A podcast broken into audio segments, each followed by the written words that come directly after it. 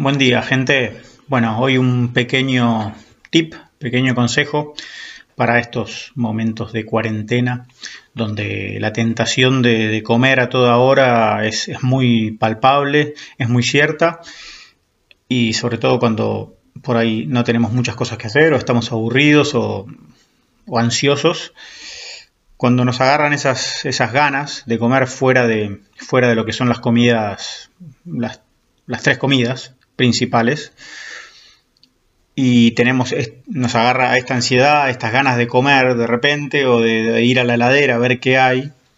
Una, una, estrategia que yo uso mucho y que la verdad me sirve bastante y estos días me está sirviendo mucho es tomarme un té, tomarme un café o tomar agua, mucha agua.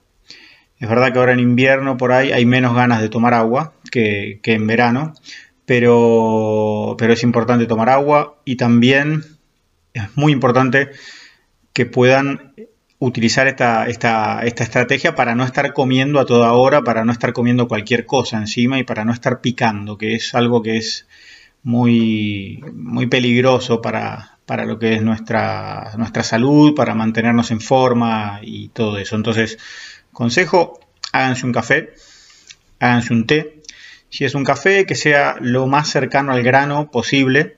O sea, el, café, creo que el más perjudicial es el, café batido, café instantáneo.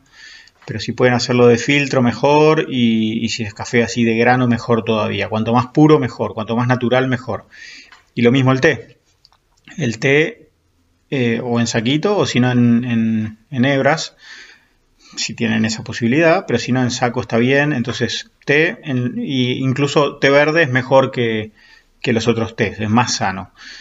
Entonces, esa es la estrategia de hoy.